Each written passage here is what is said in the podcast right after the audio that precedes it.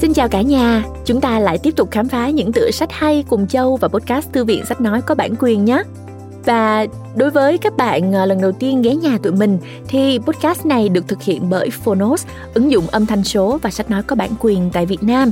Các bạn có thể tìm thấy rất nhiều nội dung âm thanh và cả ebook nữa trên ứng dụng của tụi mình. Và ngày hôm nay trong podcast này thì Châu muốn giới thiệu với các bạn một quyển sách có tên là Khắc kỷ từ Zeno đến Marcus Aurelius của tác giả Ryan Holiday và Stephen Hanselman.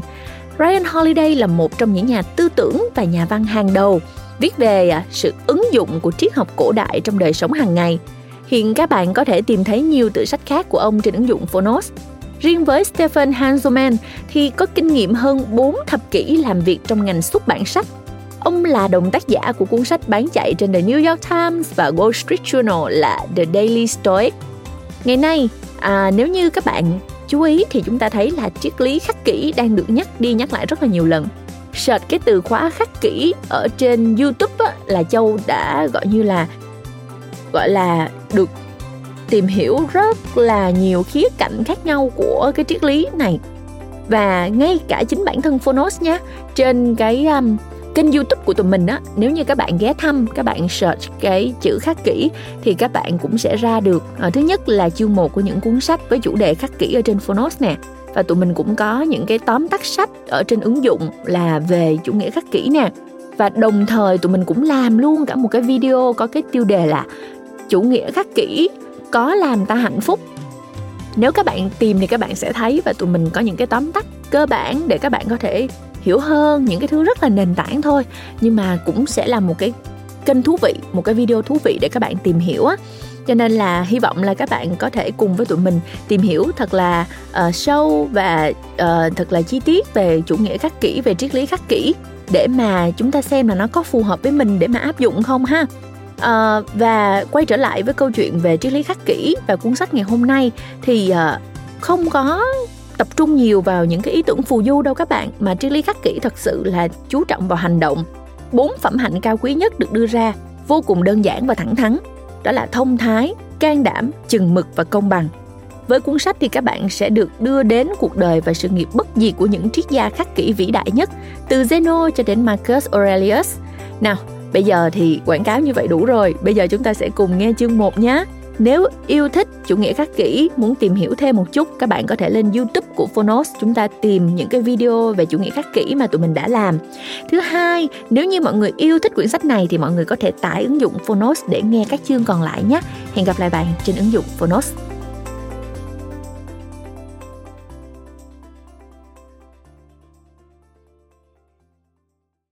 Bạn đang nghe từ Phonos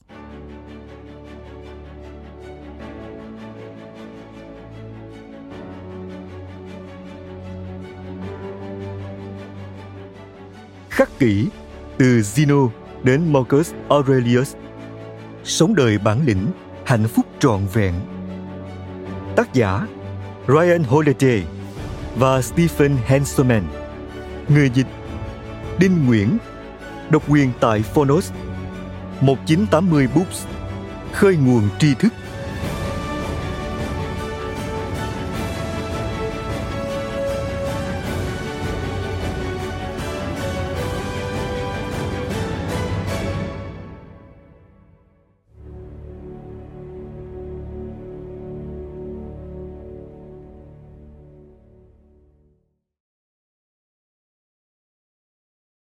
Lời giới thiệu Lý do duy nhất cho việc học triết học là để trở thành một con người tốt hơn. Mọi lý do khác, như Nietzsche đã nói, chỉ là những phê phán từ ngữ bằng những từ ngữ khác. Không có trường phái triết học nào lại tin vào luận điểm này, tức là việc thực quan trọng hơn ý tưởng, hơn là trường phái khắc kỷ. Một trường phái triết học Hy Lạp cổ đại ra đời từ thế kỷ thứ ba trước công nguyên. Seneca một khắc kỷ gia không can dự chuyện học thuật vào thời La Mã, đã thẳng thắn phát biểu rằng chẳng còn mục đích gì để đọc và học nếu không phải để sống một cuộc sống hạnh phúc. Vậy mà triết học hiện đại lại thiếu đi mục đích này. Giờ đây, triết học chỉ còn là việc thi thố xem ai nói gì thông minh, ai dùng những ngôn từ đau to búa lớn, ai đặt ra những nghịch lý và câu đố làm chúng ta bối rối. Thật chẳng ngạc nhiên khi chúng ta cho rằng nó thiếu tính thực tiễn thì bởi nó thiếu tính thực tiễn thật mà. Cuốn sách này sẽ nói về một sự thông thái gần gũi hơn. Sự thông thái bắt nguồn từ những cá nhân như Seneca, một con người hết lòng phục vụ tổ quốc, chịu đi đầy và lưu lạc, vật lộn giữa những mong muốn và khuyết điểm cá nhân, rồi cuối cùng chết một cách bi hùng trong những cố gắng hiện thực hóa lý thuyết của chính mình. Khác với những triết gia bàn giấy khác, trường phái khắc kỷ quan tâm hơn tới việc ta sống ra sao. Họ quan tâm tới những quyết định bạn đưa ra, những nguyên nhân sau hành động và những quy luật bạn chọn khi đối đầu gian nguy. Họ quan tâm tới việc bạn làm gì, chứ không phải việc bạn nói gì. Triết lý khắc kỷ giờ đây cần thiết hơn bao giờ hết. Họ không tập trung vào những ý tưởng phù du, mà tập trung vào những hành động. Bốn phẩm hạnh cao quý nhất của họ vô cùng đơn giản và thẳng thắn. Trí tuệ, dũng cảm, điều độ, công bằng.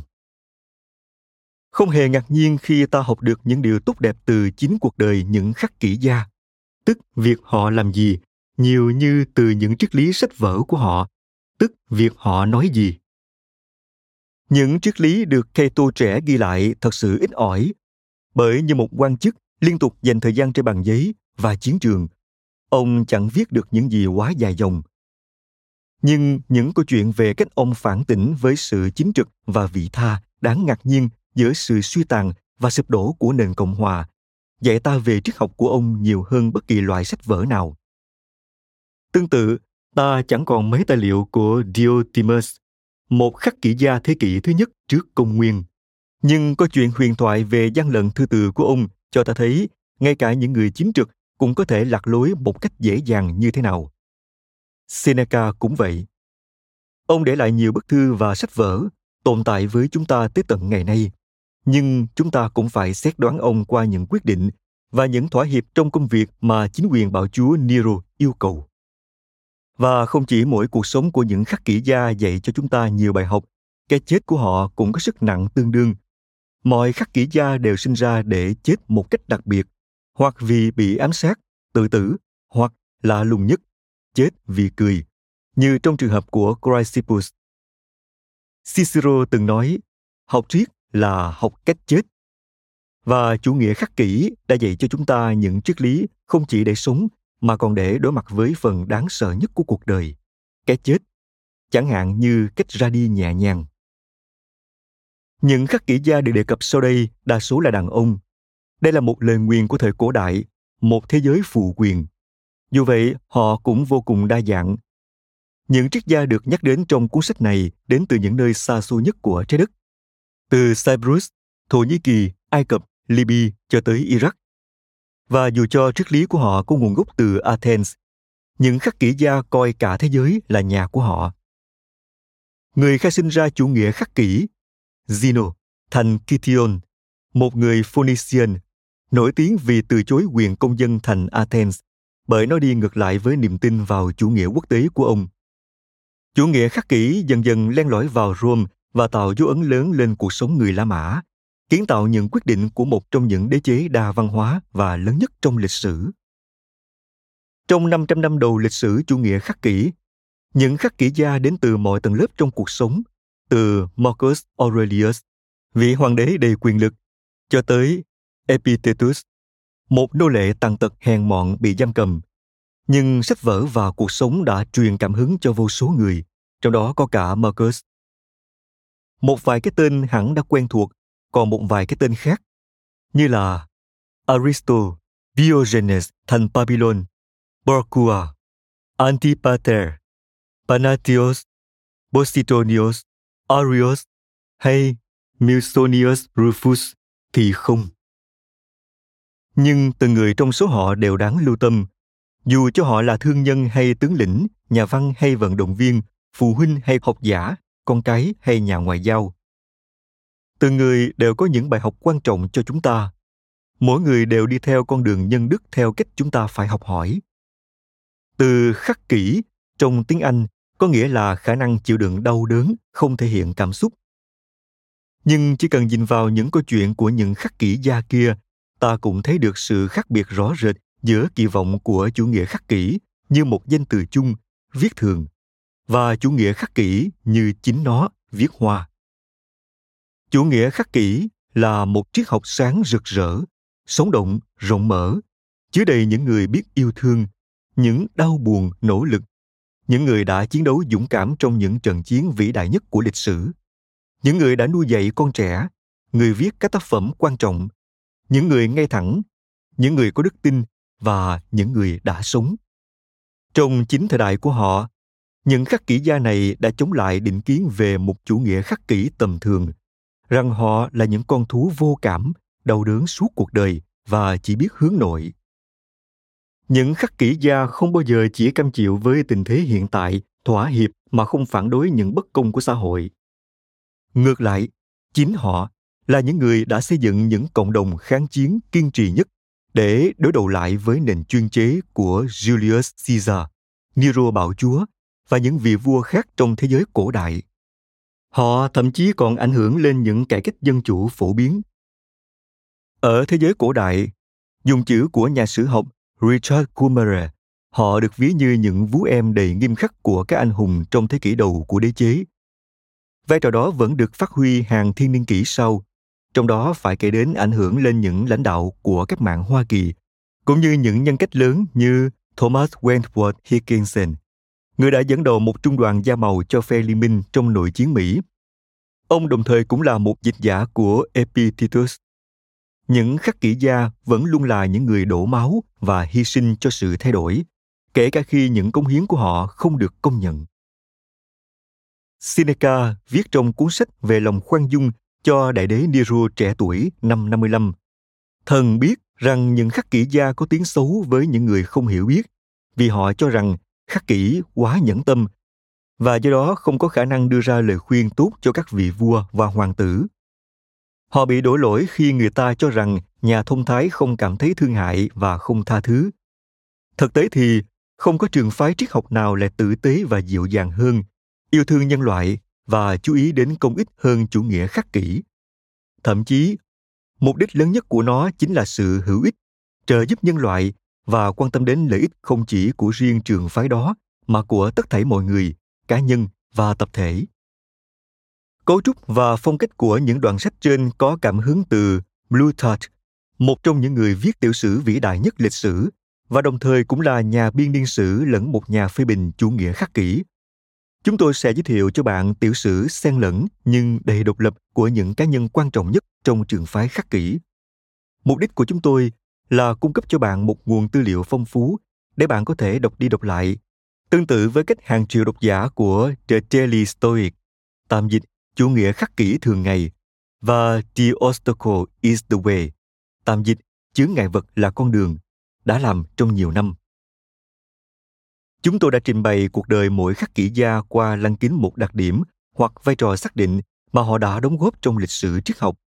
Bạn sẽ gặp nữ người sắc Borcha, nhà ngoại giao Diogenes, nhà đạo đức Antipater và nhà tiên tri Zeno. Chúng tôi không chỉ muốn cung cấp một vài thông tin về từng cá nhân đó, mà chúng tôi còn muốn cho bạn thấy một bức tranh toàn cảnh về bản chất của họ và các khía cạnh trong cuộc sống của họ những điều chúng ta sẽ học được nhiều nhất về nghệ thuật sống.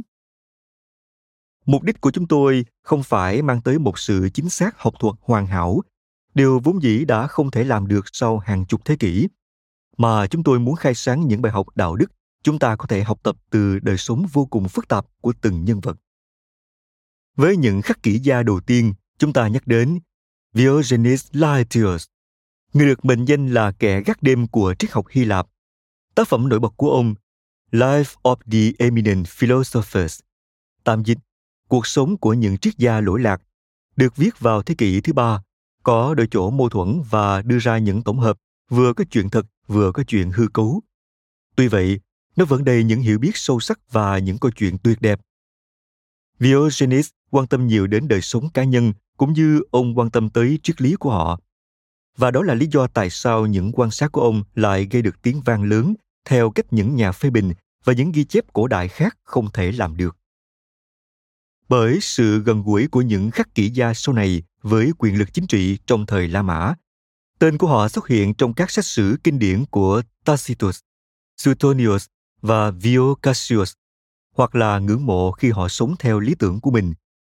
Ví dụ như cách Tacitus kể về cái chết của Thracia và Seneca, hoặc là chết như thế nào khi họ thất bại, như lời kể của Vio Cassius về khối tài sản đáng ngờ của Seneca. Pliny, Strabo, Athenaeus, Aulus Gellius và những sử gia khác cũng làm sáng tỏ thêm về đời sống và giáo lý của những khắc kỷ gia. Sau đó, các nhà văn cơ đốc như Justin Martyr, Clement, Origen, Tertullian, Eusebius, Jerome và Thánh Augustine. Những người bản thân họ cũng chịu ảnh hưởng nhiều từ trường phái khắc kỷ, cũng giúp làm rõ triết lý của họ hơn. Trong những trường hợp khác, ta viện vào những tài liệu của Cicero hay của chính những khắc kỷ gia để lấy thêm thông tin. Cicero, một thành viên của Học viện Hoài nghi chủ nghĩa và luôn bận rộn trong những nấc thang chính trị La Mã, cũng đã cống hiến phần lớn cuộc đời mình cho những tư tưởng lịch sử sâu sắc và những học thuyết khắc kỷ của bậc tiền nhân. Thông qua ông, ta mới có thể có những nguồn tài liệu đã mất từ lâu. Seneca cũng là một nguồn quý giá. Ông ấy không chỉ viết thêm nhiều tài liệu về khắc kỷ mà còn liên tục trích dẫn những bậc khắc kỷ tiền nhân. Nhờ đó mà chúng ta mới có thông tin về họ. Những liên kết này quả thật rất thú vị, ngay cả khi không phải lúc nào cũng có nguồn tài liệu khác để xác thực, bởi chúng cho ta thấy những ảnh hưởng của những khắc kỷ gia lên nhau và những câu chuyện đạo đức được truyền lại, như ngày nay người Mỹ dạy con cái họ về George Washington và cây đào, cho thấy những giá trị quan trọng mà không đặt nặng quá nhiều về tính xác thực. Điều mà chủ nghĩa khắc kỷ theo đuổi, điều chúng tôi vẫn đang theo đuổi ngay cả trong hiện tại, ấy là so sáng đường đời. Họ muốn biết, cũng như chúng ta muốn biết về sự bình an, mục đích thật sự, tính tự chủ và hạnh phúc. Dẫu cho hành trình này có bắt đầu từ Hy Lạp cổ đại hay Hoa Kỳ hiện đại đi nữa, đó cũng là một hành trình bất biến. Nó quan trọng, nó cũng khó khăn nữa. Đó là lý do tại sao chúng ta tự hỏi cũng như những khắc kỷ gia trước đó. Ai có thể giúp tôi? Cái gì là đúng? Đâu là kim chỉ nam? Trong cuốn Meditations, tên tiếng Việt Suy tưởng, Marcus Aurelius viết cho chính ngài. Ngươi đã đi lạc khắp chốn, và cuối cùng ngươi nhận ra ngươi chưa bao giờ tìm được thứ mà ngươi nhắm đến. Sống thế nào? Câu trả lời không nằm ở phép suy luận, không ở tiền bạc, không ở danh tiếng, cũng như không ở sự buông thả không nằm ở đâu cả nếu triết học là điều gì đó nó phải là câu trả lời cho câu hỏi sống như thế nào đó là điều chúng ta đang tìm kiếm seneca hỏi trong cuốn moral letters. Tạm dịch những bức thư đạo đức. Người có biết triết học thật sự đóng góp gì cho nhân loại không? Triết học cho người ta lời khuyên. Việc của bạn sau khi nghe cuốn sách này là đi theo những lời khuyên đó, đối mặt với cái mà Seneca gọi là mục tiêu quan trọng nhất của người đọc triết học, hành động hóa ngôn từ. Biến những bài học của những bậc tiền nhân, cách họ sống và cách họ chết, cách họ thành công và cách họ thất bại, trở thành những hành động thực tiễn. Vì chính điều này và không gì khác đã mang lại cho một người danh hiệu triết gia. Mời các bạn xem bản đồ đế quốc La Mã được đính kèm trên ứng dụng. Zeno, nhà tiên tri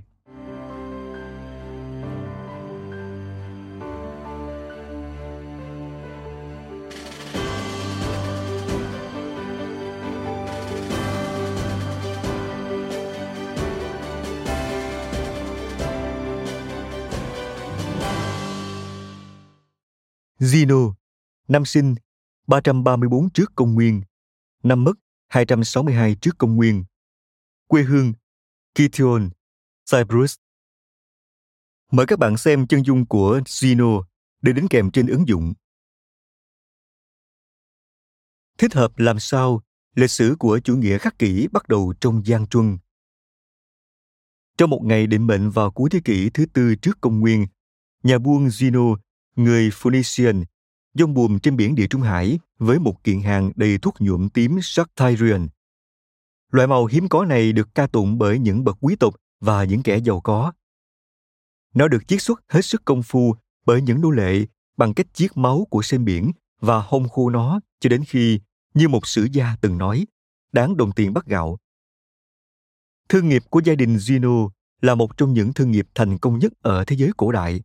Và cũng như nhiều thương nghiệp khác, những chuyến hàng của gia đình họ được gửi đi mỗi ngày. Nói thêm, Phoenician là một nền văn minh cổ đại nằm ở miền bắc khu vực Canaan với trung tâm nằm dọc vùng eo biển Liban, Syria và Bắc Israel ngày nay. Dựa vào thương mại hàng hải trải khắp địa Trung Hải trong suốt thời kỳ từ năm 1550 trước công nguyên tới năm 300 trước công nguyên. Tím Tharian hay màu đỏ Phoenician là một loại màu nhuộm bắt nguồn từ vùng Tyre, Lebanon. Quay lại nội dung chính. Chẳng ai biết điều gì đã đánh đắm con tàu. Một cơn bão chăng, hải tặc hay là lỗi của con người? Mà nó có thực sự quan trọng không? Zeno đã mất tất cả mọi thứ, từ tàu thuyền cho tới hàng hóa, từ ngày mà bảo hiểm còn chưa ra đời. Đây là một tổn thất chẳng thể thay thế được. Thế mà người thương gia đang đuổi đó về sau lại vui vẻ vì những tổn thất này, thậm chí còn nói Tôi đã gây dựng cả một gia tài từ khi tàu của tôi bị đắm.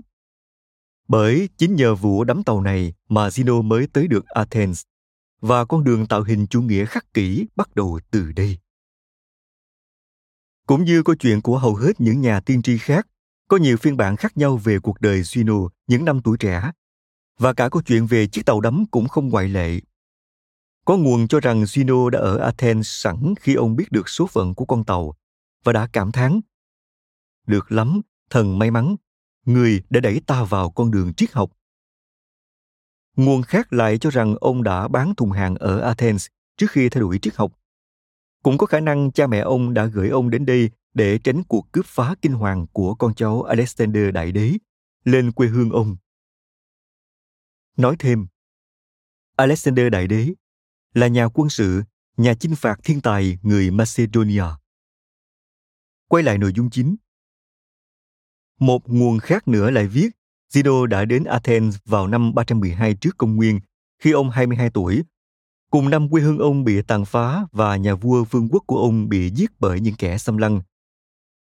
Giữa tất cả những nguồn gốc có thể xảy ra cho một triết lý về sự kiên cường và tính kỷ luật bản thân, cũng như sự bất biến trước bất hạnh, một thảm họa có vẻ đúng hơn cả. Dù cho điều này có thật sự khiến gia đình Gino kiệt quệ hay không, một lần đám tàu đã có thể dễ dàng biến Gino trở thành một thương nhân trên cạn tầm thường, hoặc xa rời gia đình có thể khiến ông trở nên cơ hàng và nghiện rượu. Nhưng ngược lại, Gino đã sử dụng lại chính tai nạn đó, biến đổi cuộc đời của chính mình và sống theo một cách khác. Khả năng thích ứng này lại vô cùng phù hợp trong hoàn cảnh đó Thế giới của Gino khi ông còn nhỏ là một thế giới đầy hỗn loạn. Vào năm 333 trước công nguyên, một năm sau khi ông được sinh ra tại Kition, một thành phố Hy Lạp trên đảo Cyprus, Alexander Đại Đế đã giải phóng thành phố khỏi ách cai trị của người Ba Tư hơn hai thế kỷ tại đây. Từ đó về sau, quê nhà của Sino trở thành một con cờ giá trị trên bàn cờ chính trị của những đế chế đang tan vỡ, đổi chủ liên tục. Cha của ông Menocius đã phải điều hướng sự hỗn loạn này theo đúng nghĩa đen khi ông đi giao thương công việc gia đình. Ông phải chạy khỏi những cuộc phong tỏa, phải hối lộ, phải tránh né kẻ thù khi dông thuyền từ Cyprus đến Sidon, từ Sidon đến Tyre, từ Tyre đến Piraeus, thành phố cảng lớn nhất ngoài Athens, rồi quay trở lại. Vậy nhưng ông vẫn làm tròn trọng trách của một người cha đầy yêu thương, luôn mang sách về cho con mình trong đó có những cuốn sách về Socrates. Việc Zeno sẽ tiếp bước gia đình ra biển lớn, buôn màu nhuộm Phoenician là việc đương nhiên. Ông có đầy ước mơ về những cuộc phiêu lưu và của cải. Chúng ta cũng biết rằng ông cao và gầy, lại thêm nước da rám nắng, khiến người ta gọi ông là nhành cây Ai Cập. Tuy nhiên sau này, người ta miêu tả ông có chân to, nhiều mỡ và yếu ớt. Những đặc tính đã tạo ra vài sự xấu hổ và làm giảm khả năng giao tiếp khi ông lớn tuổi hơn và quen với cuộc sống trên đất liền. Trong khi chúng ta không rõ về tình trạng của Zeno lúc ông đến Athens, chúng ta lại có khá nhiều thông tin về thành phố lúc đó. Athens là một thành phố thương mại trù phú với hơn 21.000 cư dân, Trong số đó, một nửa đã là người từ những thành bang khác đến. Thành phố cũng có số lượng nô lệ đông đảo, phải đến hàng trăm nghìn người. Nơi đây tập trung vào giao thương và được cai trị bởi tầng lớp tinh anh, có giáo dục. Những người có thời gian rảnh và sử dụng thời gian đó để nghiên cứu và tranh luận về những ý tưởng mà đến giờ chúng ta vẫn còn bàn luận. Đây quả là một nơi thích hợp để Zeno phát triển triết học của mình. Chúng ta thậm chí còn biết rõ ràng nơi sự khai sáng đó xảy ra, một nơi hiện đại đến không ngờ, một tiệm sách. Một ngày nọ, thảnh thơi sau những cuộc giao thương hỗn loạn, ông rảo qua các đầu sách trong một tiệm sách và tìm một cuốn sách để đọc. Bỗng, lúc đó ông mới biết, hôm nay có một cuộc đàm thoại sẽ diễn ra tại đây. Ngồi xuống, ông nghe người bán sách đọc một loạt các tác phẩm về Socrates, nhà triết học lỗi lạc đã bị xử tử ở Athens hơn một thế kỷ trước. Người mà Zeno đã quen thuộc bởi cha ông đã giới thiệu về Socrates khi ông còn bé. Trong một chuyến hải trình trước khi tàu của ông bị đắm, có lẽ do ảnh hưởng từ Socrates mà Zeno cũng tham vấn một nhà tiên tri, hỏi xem ông nên làm gì để sống một cuộc đời tốt nhất. Nói thêm, nhà tiên tri Oracle, tư tế trong các đền thờ, khác với nhà tiên tri Prophet. Quay lại nội dung chính.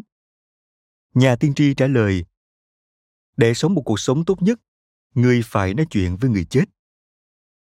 Chắc hẳn trong tiệm sách đó có lẽ cũng là tiệm sách mà cha ông thường lui tới. Ông bỗng nhận ra mình đã làm điều này bấy lâu bằng cách đọc và nghe những lời dạy của Socrates.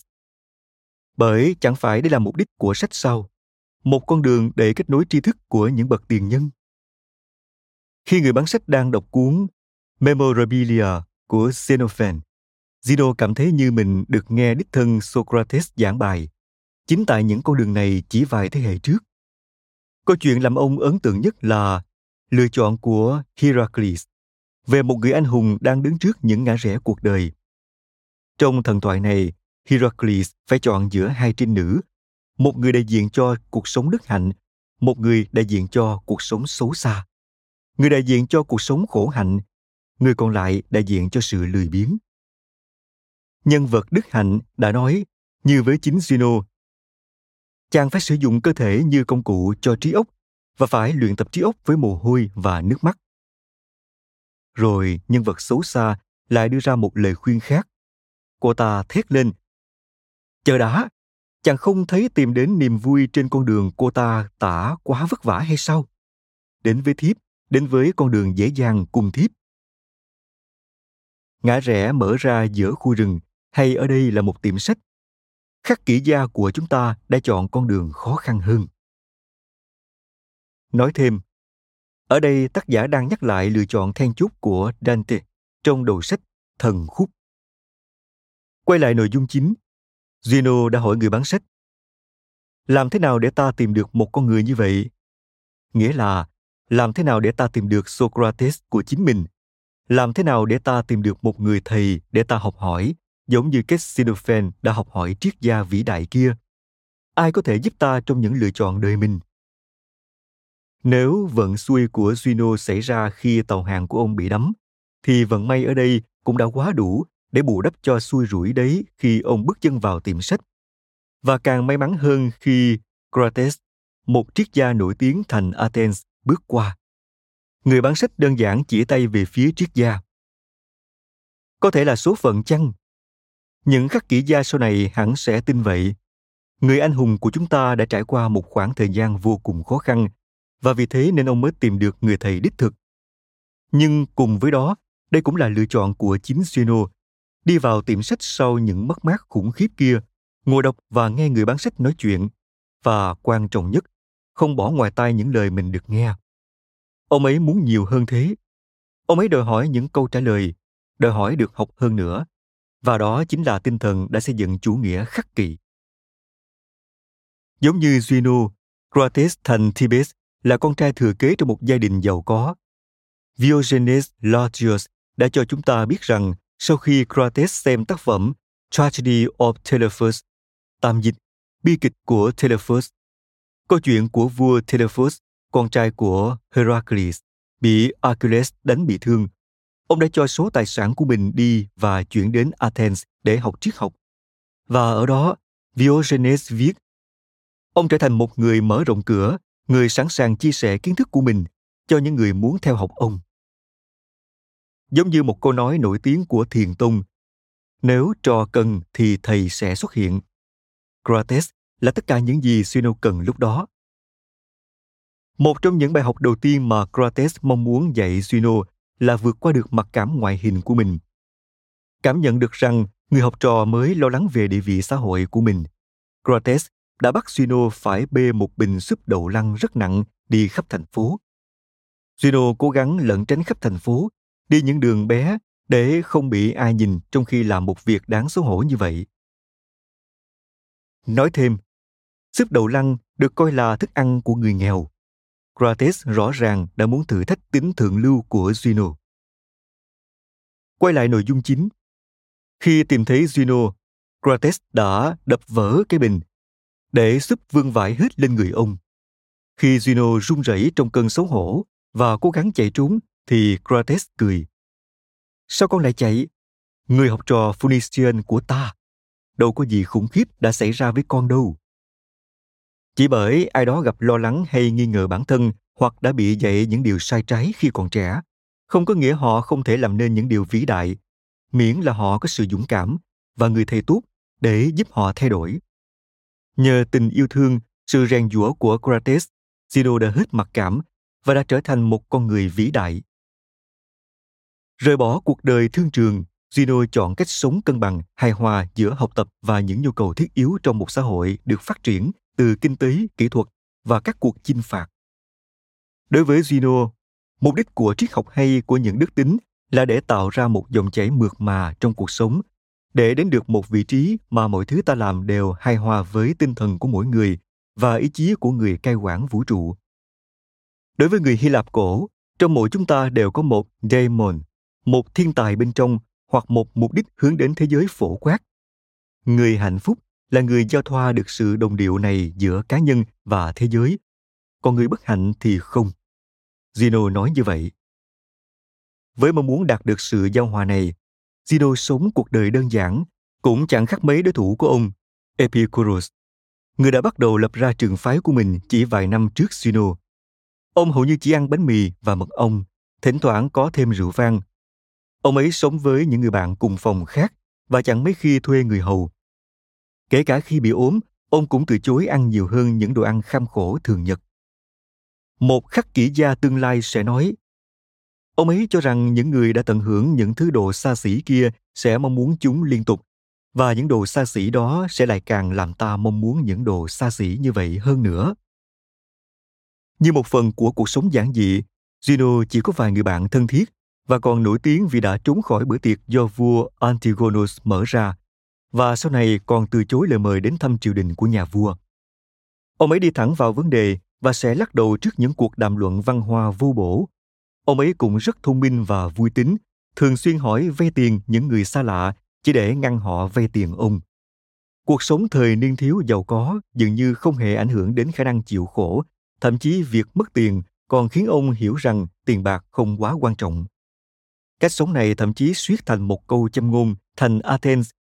Khi người ta muốn nói về ai đó nghiêm cẩn và tỉnh táo, họ sẽ nói anh ta còn ôn nhu hơn cả triết gia Zeno nữa.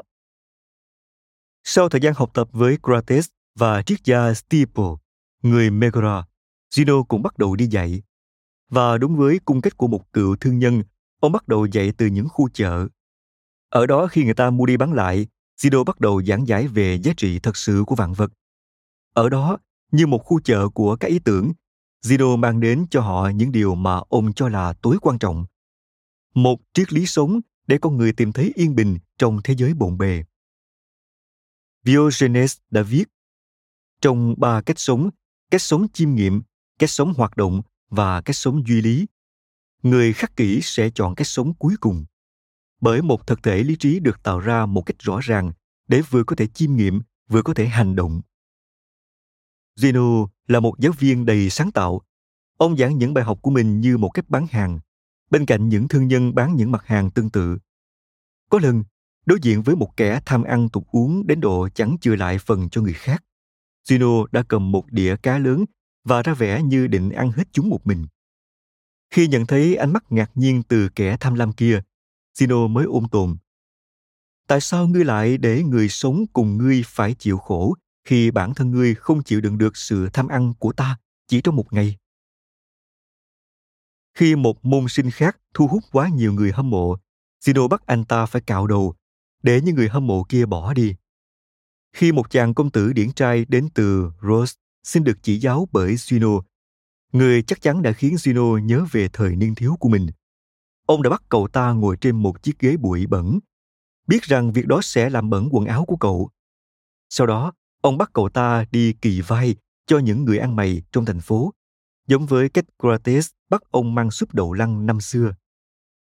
Nhưng khác với Juno, người đã chịu đựng được những xấu hổ và học được bài học cho mình. Môn sinh này đã bỏ đi. Zeno luôn tin tưởng rằng sự tự phụ là trở ngại cho việc học, và trong trường hợp này, ông đã đúng. Zeno về sau chuyển đến nơi gọi là Toa Pokili, dịch ra là cổng vòm sơn màu. Được dựng lên từ thế kỷ thứ năm trước công nguyên Cổng vòm vẫn tồn tại đến khoảng 2.500 năm sau đó. Cổng vòm là nơi Zinu và các môn đệ thường đến đàm luận. Lúc đầu những môn đệ của ông thường được gọi là các Zenonian. Nhưng sau này, nhờ sự khiêm tốn và tính phổ quát của những bài giảng của mình, trường phái này không còn mang tên ông nữa. Giờ đây chúng ta biết nó với tên gọi Stoicism, tức khắc kỷ tôi ít gốc là Stoia, à, nơi Sino đàm luận Chẳng phải đây một mái vòm là nơi ở và cái tên thích hợp nhất cho trường phái triết học này hay sao? Nó không phải một tòa tháp chuông hay một khán đài, cũng chẳng phải một học viện. Nó luôn rộng mở, ai cũng có thể đến được. Một nơi để chiêm nghiệm, phản tư và quan trọng hơn là đàm luận và trau dồi tình bằng hữu. Gino chẳng có chút nhân nhượng nào với những kẻ lơ đỉnh và những kẻ tự cao. Ông muốn học trò của mình phải luôn chú ý và có tính nhận thức những kẻ đến với ông với lòng tự đắc và kiêu căng thường sẽ bị đuổi hoặc bỏ đi ngay lập tức. Nhưng với những kẻ quyết tâm và sẵn sàng thì cổng vòm luôn luôn mở rộng chào đón họ đến với tri thức. Đáng tiếc thay, chẳng có cuốn sách nào của Sino còn tồn tại cho đến ngày nay, kể cả cuốn sách quan trọng nhất của ông, cuốn Republic, tạm dịch Cộng hòa, nơi ông đã phản bác lại rành rõ những luận điểm trong cuốn sách cùng tên của Plato. Chúng ta chỉ biết về nội dung cuốn sách từ những người đã đọc nó.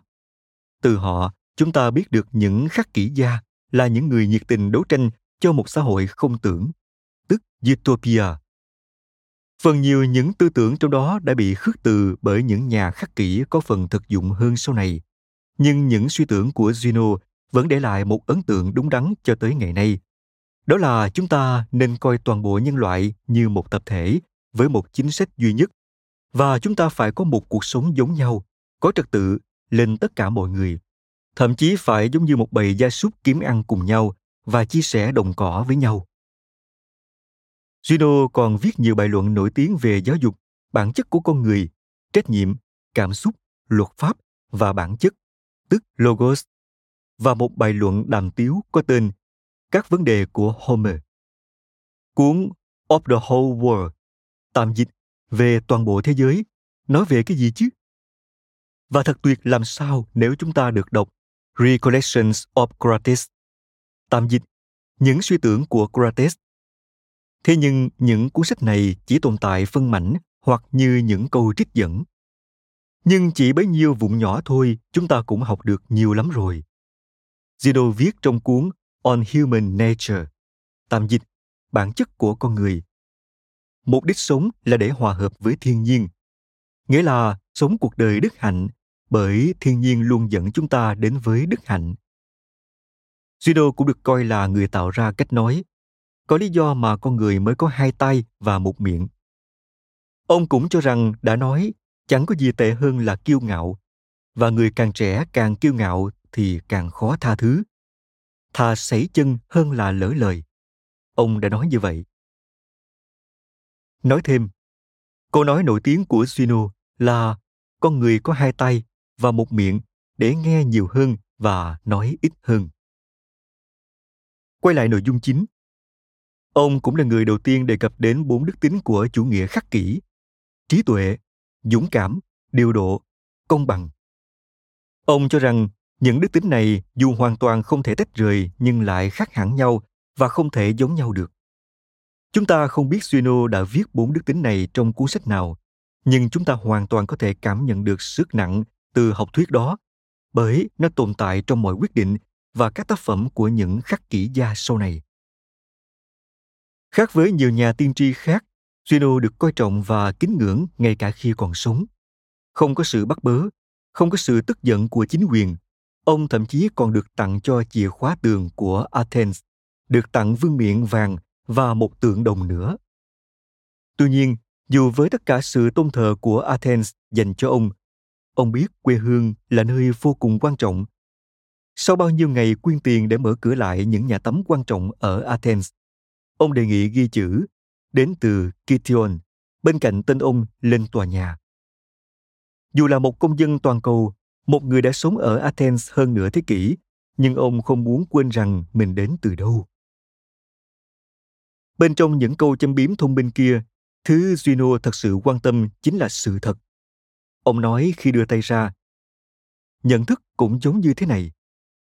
Nghĩa là to lớn và mở rộng không ngừng. Ông đóng tay lại một chút và nói, sự chấp thuận bắt đầu từ một ý tưởng đơn giản như thế này. Còn khi nắm tay lại, ông gọi đó là khả năng nhận biết. Đưa bàn tay này bọc lên bàn tay kia, ông gọi đó là kiến thức. Sự kết hợp hoàn hảo này, ông nói, chỉ có những nhà thông thái mới làm được. Khi học với Crates hay khi giao tiếp với người chết, thậm chí có thể đã gặp Socrates như cách nhà tiên tri xưa kia đã tiên đoán. Zeno đã nhảy múa trong sự khôn ngoan. Ông đã tìm hiểu nó trong mái vòm của mình với học trò, đã nghĩ về nó rất sâu sắc trên những chặng đường dài và thử nghiệm nó trong các cuộc tranh luận. Hành trình hướng tới sự thông thái của ông là một chặng đường rất dài, khoảng 50 năm kể từ vụ đắm tàu khi xưa cho đến khi ông qua đời. Câu chuyện đó chẳng đến từ một sự hiển linh hay khám phá đơn lẻ nào đó, mà thay vào đó là sự chăm chỉ. Ông ấy tiến đến tri thức từng bước một, một đức tính mà tất cả chúng ta phải có khi đọc và luyện tập. Hạnh phúc đến từ những điều nhỏ bé nhất. Ông nói rồi quay xuống. Nhưng thật sự chẳng có gì là quá nhỏ bé cả. Cũng như cái chết của nhiều triết gia khác, những lời kể về cái chết của Sino khiến chúng ta tin tưởng và cũng dạy cho chúng ta một bài học. Ở tuổi 72, một ngày nọ, khi rời khỏi máy vòm, ông bị vấp ngã và gãy ngón tay. Lúc nằm trên mặt đất, dường như ông đã quyết định một việc hệ trọng.